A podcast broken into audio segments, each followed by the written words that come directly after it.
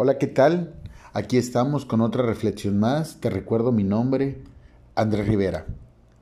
Hemos visto que, o en estos tiempos, nos hemos percatado que muchas personas eh, dicen o señalan que no desean acercarse a Dios, obviamente por los terribles testimonios que existen de personas que supuestamente son gurús de la palabra. Y no solamente hablo a nivel pastoral, a nivel sacerdotal, sino también hablo a, nivel, a niveles bajos dentro de las religiones, ¿sí? como líderes, como este, eh, no sé, señoras que se dedican a, a, a, los coros, jóvenes que se dedican a los coros, etcétera. Muchas personas que en pocas palabras se la viven en la iglesia, que por desgracia hacen que se cumpla la palabra cuando dice hipócritas fariseos que andan con su Biblia bajo el brazo. Entonces, si la misma palabra, la misma palabra de Dios señala que existe este tipo de personas, pues es obvio que nosotros pues, las vamos a percatar también. Pero hay algo muy importante, no por ese tipo de personas nosotros nos vamos a alejar de, de, la palabra de Dios, nos vamos a alejar de cada enseñanza que Él nos dice o de cada, eh, de cada mm, dogma o testimonio o de cada mandamiento que Él nos manda. Tenemos que ser obedientes a Dios y muchas veces porque alguien hizo algo incorrecto, porque alguien nos, no nos está mostrando lo que dice verdaderamente, pues agarramos y pensamos que es Dios fallando. Y no, simplemente es Dios trabajando también en esa persona y mostrándonos a nosotros por dónde no debemos ir o qué no debemos hacer. Por ello, una de las cosas que hoy en día se ha practicado por eso mismo es que las personas han dejado de aceptar a Dios. Más bien dicen o prefieren pues hacer cosas buenas. No digo, no digo que hacer cosas buenas sea malo.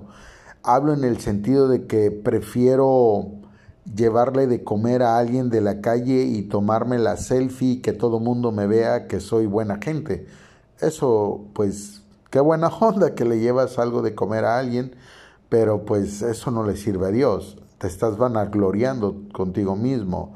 Hay personas que dan eh, dinero, caridad, lo que sea, y lo que hacen es pues aparte de publicarlo a los 20 mil vientos, pues obviamente lo hacen deducible de impuestos, ¿no?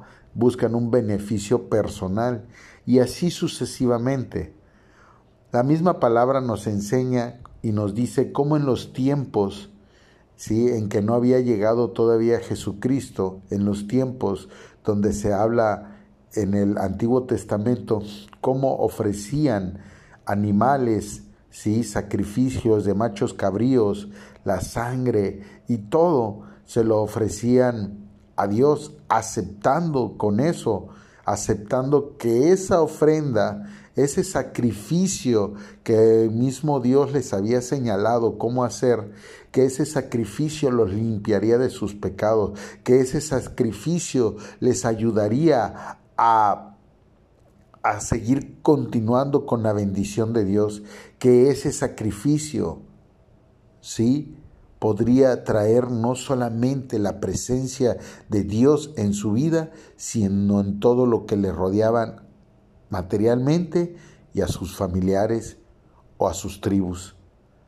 Hoy en día no tenemos que hacer sacrificios, matar animales ni nada de esos.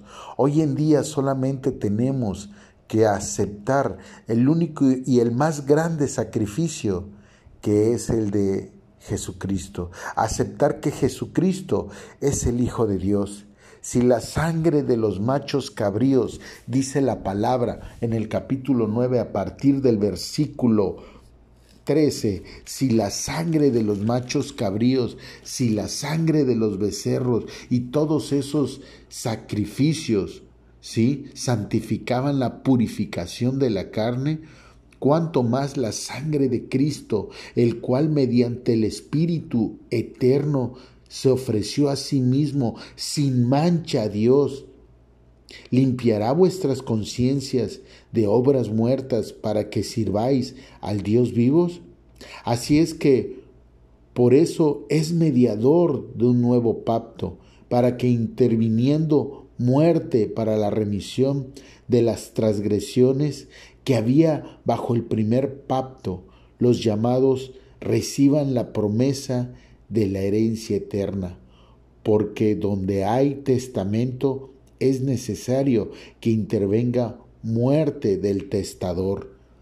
Es decir, que nosotros, cuando aceptamos a Cristo como nuestro sacerdote, cuando aceptamos a Jesucristo como el Hijo de Dios y cuando aceptamos que Él murió en la cruz del Calvario por nuestros pecados, estamos aceptando al testador, estamos eh, aceptando la herencia que Él nos está dando.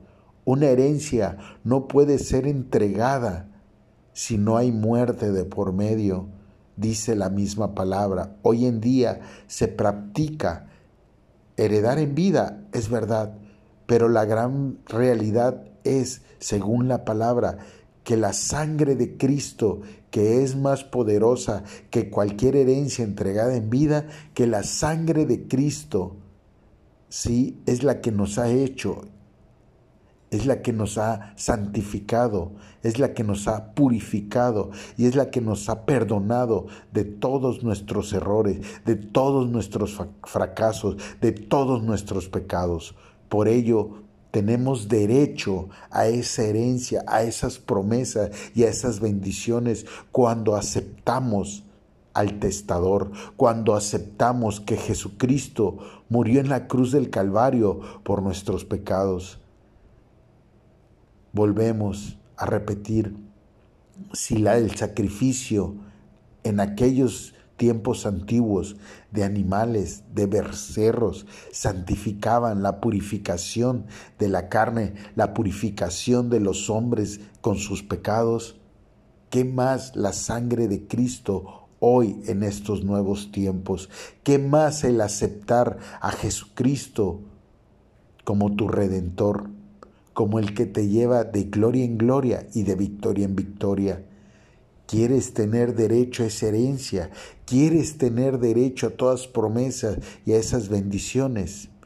Dice la misma palabra que Él es el camino, Él es la luz, Él es la verdad. Escucha la palabra de Dios, busca la palabra de Dios, busca la verdad y serás libre, bendecido prosperado y en victoria. Te recuerdo mi nombre, Andrés Rivera. Estamos en Spotify, en YouTube, en Instagram y en Facebook.